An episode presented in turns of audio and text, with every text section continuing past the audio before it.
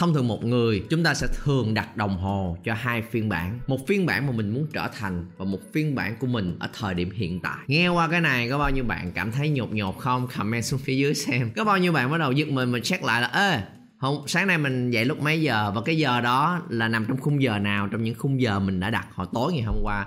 Bởi vì hầu hết mọi người đều có set báo thức và sẽ không chỉ set một khung giờ mà mình thường sẽ khác một khung giờ mà mình muốn được giống như vậy, đúng không? Là khoảng sáu giờ sáng đi chẳng hạn. Khung giờ thứ hai là khung giờ mà mình bắt buộc phải dậy.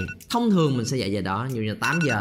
Và tại sao mình lại có hai khung giờ đó? Bởi vì khung giờ sáu giờ là cái con người, cái phiên bản mà mình muốn trở thành là ô, oh, một sáng thức dậy lúc sáu giờ để làm gì? Để có thêm nhiều thời gian để tập thể dục, để nấu đồ ăn, để đem đồ đi làm, để có thể đi được thoải mái hơn, không bị kẹt xe, để có cảm giác mình là người thành công, để có thể rèn luyện được sự kỷ luật của mình, để có thể hít thở không khí trong lành vào buổi sáng sớm trong những thời tiết se se lạnh.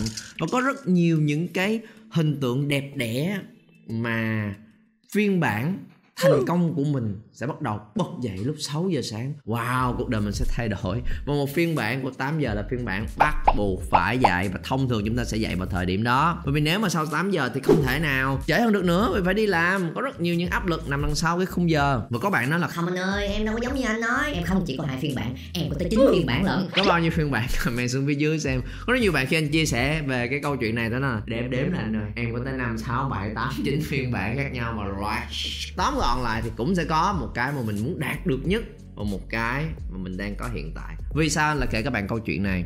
Bởi vì đây không chỉ là chuyện vui vui liên quan tới việc đặt mục tiêu chỉ là dậy sớm thôi, nhưng nếu mà mình đặt cái chuông đồng hồ báo thức với cái tâm lý đó, với cái tư duy đó, thật ra đó là một thứ khiến cho một người không bao giờ đạt được một mục tiêu nào đó mà mình đặt ra, bất kể mục tiêu nào. Bởi vì khi mình đặt ra mục tiêu với cái tâm lý đó, đó là lúc mà mình đã chuẩn bị cho việc thất bại rồi. Mình sẽ không đạt được cái này mà mình sẽ đạt được cái ở phía dưới thôi. Đây là khái niệm mà anh muốn chia sẻ với các bạn trong ngày hôm nay. Mà khi mình hiểu rõ được nó, nó sẽ là một cái yếu tố cực kỳ quan trọng để mình thực sự đạt được nó. Đặc biệt là trong giai đoạn cuối năm này và đầu năm sau, khi mình muốn có được những cái cột mốc mới, có được những mục tiêu mới. Và sẽ không phải là tới cuối năm mình lại thở dài và nói là bình thường thôi, năm sau bắt đầu làm lại. Có hai khái niệm rất quan trọng khi nói tới chuyện đặt mục tiêu, đó là ngưỡng mong đợi và ngưỡng chấp nhận.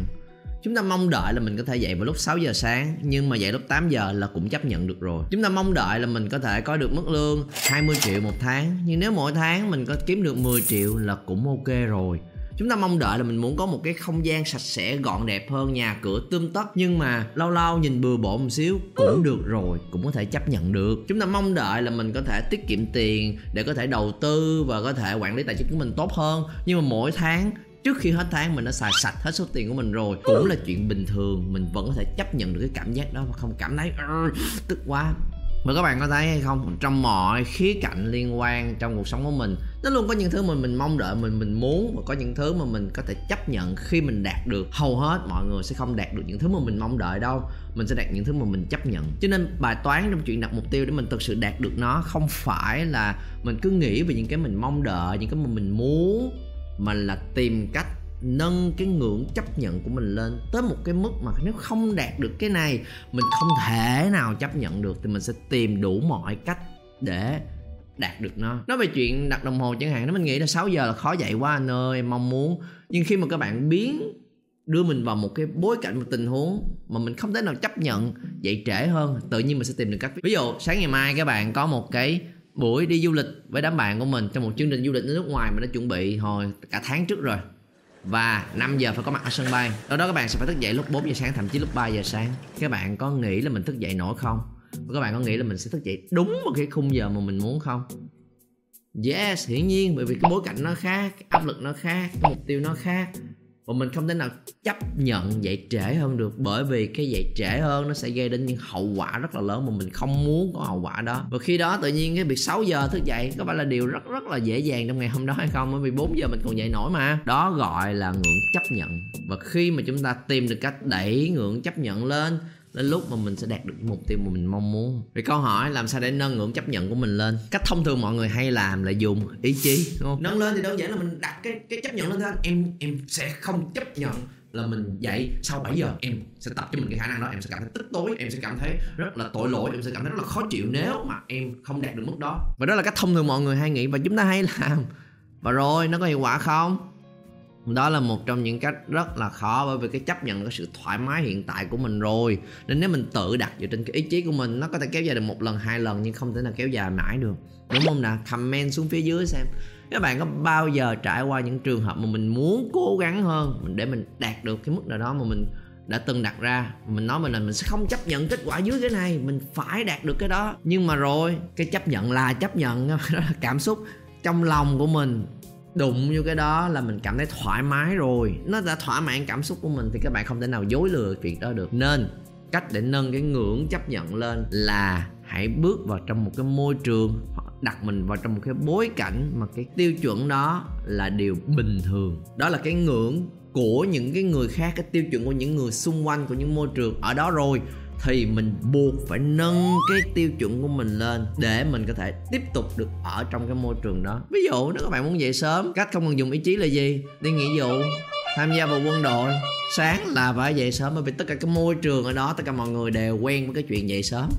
No choice. Và ở cái môi trường nó không chấp nhận là một người dậy trễ hơn một cái mức khung giờ nhất định. Cái môi trường đó nó không chấp nhận, cho nên bạn bước vào trong đó, buộc cái cơ thể của mình cũng không thể nào chấp nhận cái tiêu chuẩn thấp hơn được. Nếu mình muốn ở sạch sẽ hơn, ở một gần những cái người mà lúc nào họ cũng sạch sẽ, họ quan tâm tới từng cái miếng bụi nho nhỏ mà lúc nào cũng gọn gàng hết. Không thể nào ăn xong rồi quăng đầy đầy cái đồ đó chưa rửa đó được. Họ sẽ không chấp nhận chuyện đó. Và khi một cái người thực sự không cấp chấp nhận, một là họ sẽ làm gương, đúng không? Họ sẽ luôn đẩy mọi thứ lên một tiêu chuẩn nhất định. Hai là mỗi lần họ nhìn thấy cái đó họ ngứa mắt, họ không thể nào chịu được, họ sẽ bực bội, họ sẽ khó chịu, thậm chí họ feedback góp ý ngược lại với mình một cách cực kỳ cực kỳ cực kỳ nghiêm túc. Thì có những cái va chạm đó, đó mới là lúc mà nó challenge, nó thách thức cái ngưỡng chấp nhận của mình. Để dần dần nếu bạn vẫn muốn tiếp tục ở môi trường đó, bạn phải nâng dần cái ngưỡng chấp nhận của mình lên nếu muốn tồn tại ở đây. Thì đó là cách để chúng ta tìm cách đưa ngưỡng chấp nhận của mình lên cao hơn. Ví dụ đơn giản ở đây, bạn nào có gia đình rồi, đặc biệt đối với những bạn nam như anh, thường là sẽ không phải là người gọn gàng lắm, đúng không? Ngày xưa lúc mà còn đi học, còn mới trong những năm đầu trong công việc sự nghiệp của mình cũng muốn làm người gọn gàng ngăn nắp hơn, nhưng nó sẽ không được như vậy cho tới khi có vợ. It was at this moment that he knew he f***ed up. Sáng thức dậy là sẽ lập tức hỏi: "Ủa, sao cái này chưa gấp mình gói lại? Sao cái nhà lúc này nó dơ dơ, nó đi chân nó nó nó nó không có được mát mẻ vậy ta?" Rồi thường là anh sẽ băn khoăn là: "Ủa, cái nhà thấy nó sạch mà ta, nhà đó có rác đâu, bụi cũng đâu có cảm giác bụi." Nhưng xong rồi ok, để ráng thấy. Và sau một chục lần cuối cùng cùng cuối cùng anh cũng có cảm nhận là à, khi mình bước về nhà ngày hôm nay, ủa sao nhà này hôm nay nó hơi nhám nhám vậy ta? Cũng biết rồi hả, cũng bắt đầu biết nhám chân rồi hả? À, hôm nay thấy nó bụi thiệt. Thì dần dần dần dần cái cảm nhận của mình nó mới tăng lên khi mà mình bắt đầu được ở trong môi trường cái ngưỡng chấp nhận nó rất là cao. Trong công việc của mình chẳng hạn, những năm đầu tiên thì anh, đúng không, thừa, thừa tuổi trẻ, thừa ý chí, thừa mình bắt đầu ước mơ cao, mình nhất định sẽ đạt được cái này, làm được những dự án kia. Nhưng mà không làm được thì thôi, trễ quá thì thôi, thực ra cũng cái này cũng khó rồi, cái deadline này mà đang có nhiều việc xảy ra cùng lúc thì deadline này có trễ xíu cũng không sao. Cho tới khi anh gặp cái người sếp mà là cái người giám đốc tài chính trong công ty bước vào, và đối với chị, cái chuyện trễ deadline là một điều không thể nào chấp nhận được.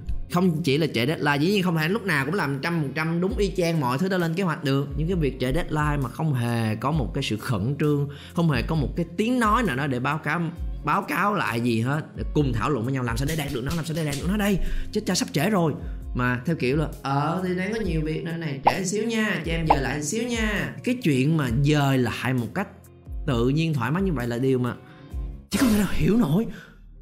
Cho nên để sẽ di tên ơi, tại cho anh vẫn còn nhớ cái chuyện đó là là cái đợt đó anh bận tới nỗi anh anh không phải là người lười biếng, anh làm rất là nhiều việc, có nhiều hai ba cái project.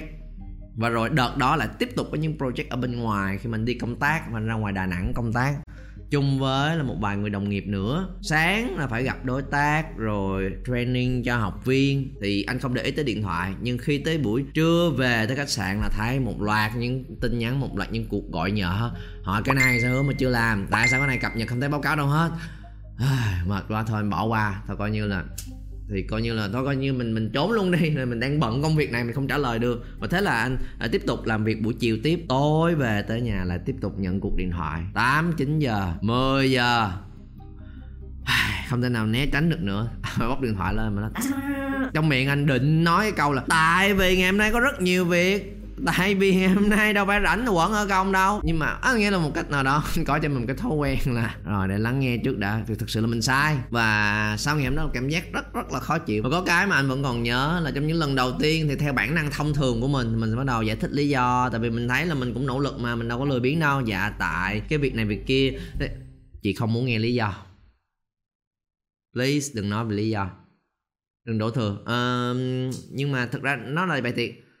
Khương, nếu Khương không làm được, nói chị biết, và sau đó tránh một bên cho người khác làm. Những cái phản ứng giống như vậy đôi khi sẽ là những cái khiến cho mình cảm thấy à, rất là tức giận hoặc khó chịu. Nhưng thực ra sau này khi nhìn nhận lại, đó chỉ là cuộc đối thoại của hai người có cả hai cái tiêu chuẩn và mức chấp nhận rất là khác nhau. Không phải là mình mình mình không làm, không phải là mình lười biếng. Nhưng đó là lúc mà anh bắt đầu nghiệm là đó chẳng phải là cái ngưỡng chấp nhận của mình sao. Hãy cứ nhiều việc quá thì thôi quay về. Cứ khi nào mà rảnh rỗi cứ làm thoải mái thì mình mới làm được hết, mình mới giỏi giang hơn, mình mới đạt được nhiều kết quả. Còn chỉ còn bận hơn xíu, chỉ còn bình thường làm một vai trò giờ làm hai vai trò, cái ngay lập tức quay lại cái ngưỡng chấp nhận, cái ngưỡng an toàn thoải mái bình thường của mình. Và bắt đầu nhiều quá bỏ bớt, khó quá bỏ qua, không nỗ lực và tìm cái cách mới. Hoặc là ít nhất là cũng giao tiếp nói chuyện với nhau. Đằng này mình mặc nhiên chấp nhận là nhiều thì dĩ nhiên là không làm được rồi. Và có người không chấp nhận chuyện đó.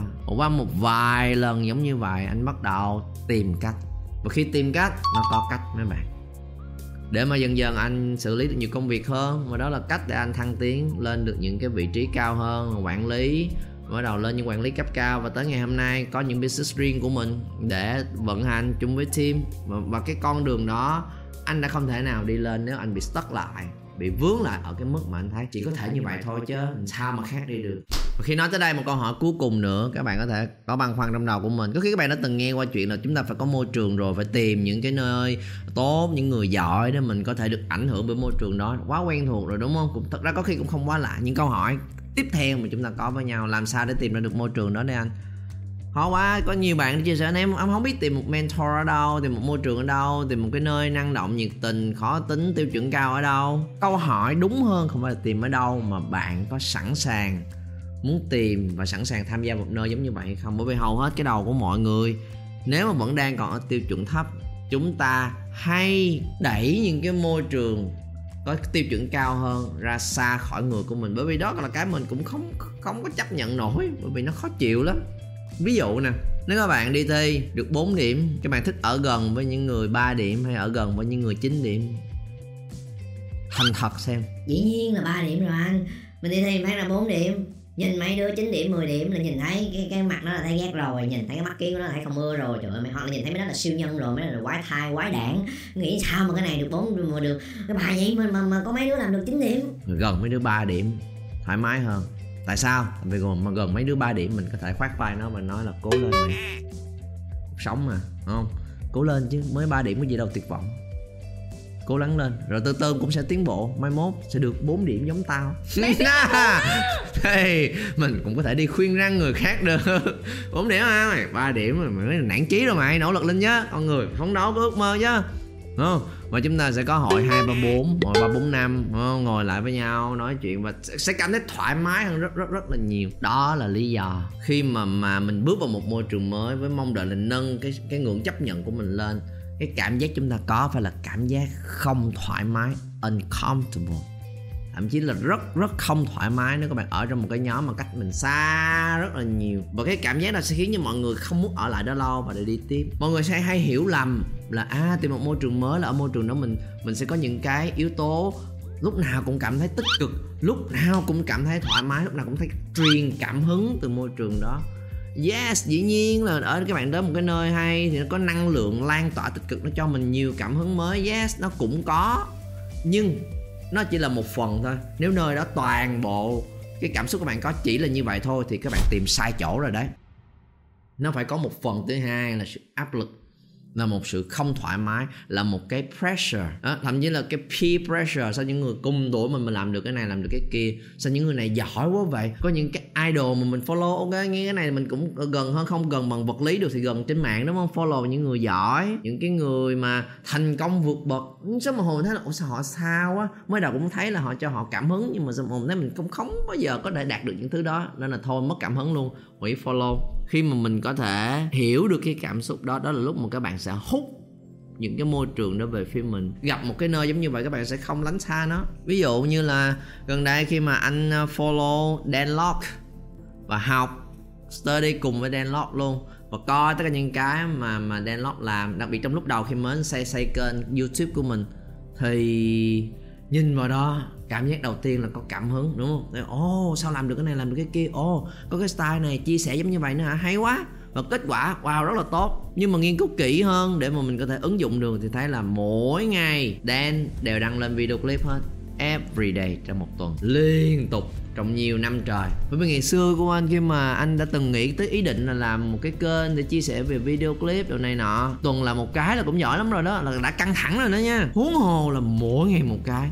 Và khi nghe cái đó sao không, cái sự áp lực đó nó đẩy cái tiêu chuẩn của mình lên, là ngay lập tức cái khó khăn ngày xưa của mình nó nhỏ xuống lại, mỗi một tuần một clip. À, tự nhiên thấy nó, nó nhẹ tên luôn vậy đó. Và thế là anh đặt mục tiêu là mỗi tuần ít nhất là hai cái, ít nhất một cái là quá là ít đi, và sau đó tăng lên ba cái chẳng hạn, mà nó tăng lên một tuần ba cái. Thực ra đối với với nhiều người là một điều oh, rất rất rất là nhiều nỗ lực, nhưng mà khi nhìn thấy so sánh ở cái người mà mình follow, cái chuẩn của họ như vậy nè, tất cả những cái câu chuyện đó, tất cả những hình ảnh đó, nó đẩy tiêu chuẩn của mình lên.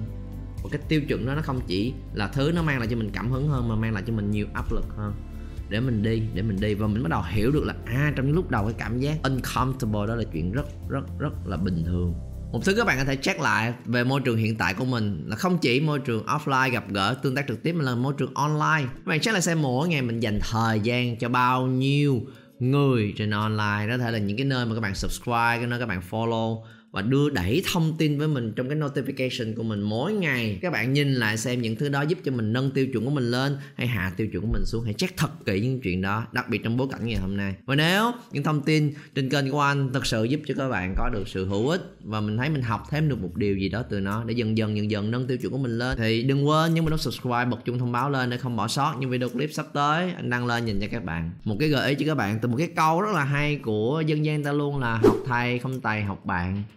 Bên cạnh việc học từ những người thầy, đôi khi là những cái tấm gương mà rất là xa, mà các bạn cảm thấy là không biết tới khi nào mới đạt được, hoặc là rất là xa, có khi mình cũng không study được luôn là họ đã làm cái gì, đúng không? Nếu mà mình nhìn thấy được họ đã làm cái gì để mà mình có thể học theo những cái nỗ lực đó thì quá hay. Nhưng có khi mình chỉ nhìn thấy kết quả, nhìn thấy những câu chuyện thôi, thì giữ đó làm cái động lực. Nhưng mà học bạn nghĩa là gì? Là tìm những cái người gần với mình, có thể là bạn bè của mình, đồng nghiệp của mình, hoặc những cái đội nhóm mà những người bằng tuổi mình mà đã làm được cái này, làm được cái kia. Thay vì mình cảm thấy peer pressure và mình chạy trốn khỏi cái pressure đó, thì cái peer pressure đó ngày hôm nay các bạn hiểu đó là cảm giác tích cực, là cảm giác tuyệt vời, bởi vì nó khiến cho mình cảm thấy à, rất là khó chịu. Mà hãy tiếp tục tiếp tục ở gần nơi đó, thì dần dần mình sẽ được ảnh hưởng bởi cái môi trường và cái tiêu chuẩn mà các bạn đang dành thời gian với nó. Mình có một cái câu cuối cùng muốn chia sẻ với các bạn để các bạn tự tự tự suy ngẫm sau cái video clip ngày hôm nay, đó là who you spend time with is who you become. Mình dành thời gian ra với ai nhiều nhất, dần dần mình sẽ trở thành người do